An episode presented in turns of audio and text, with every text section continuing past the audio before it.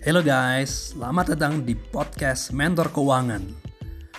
Di podcast ini kamu akan dapat banyak tips dan trik mengenai perencanaan keuangan untuk pribadi dan keluarga. So, stay tune terus ya di podcast Mentor Keuangan dan pastikan kamu terupdate tips-tips terbaru dari mentor keuangan supaya perencanaan keuangan kamu tambah bagus. Oke, okay, see you.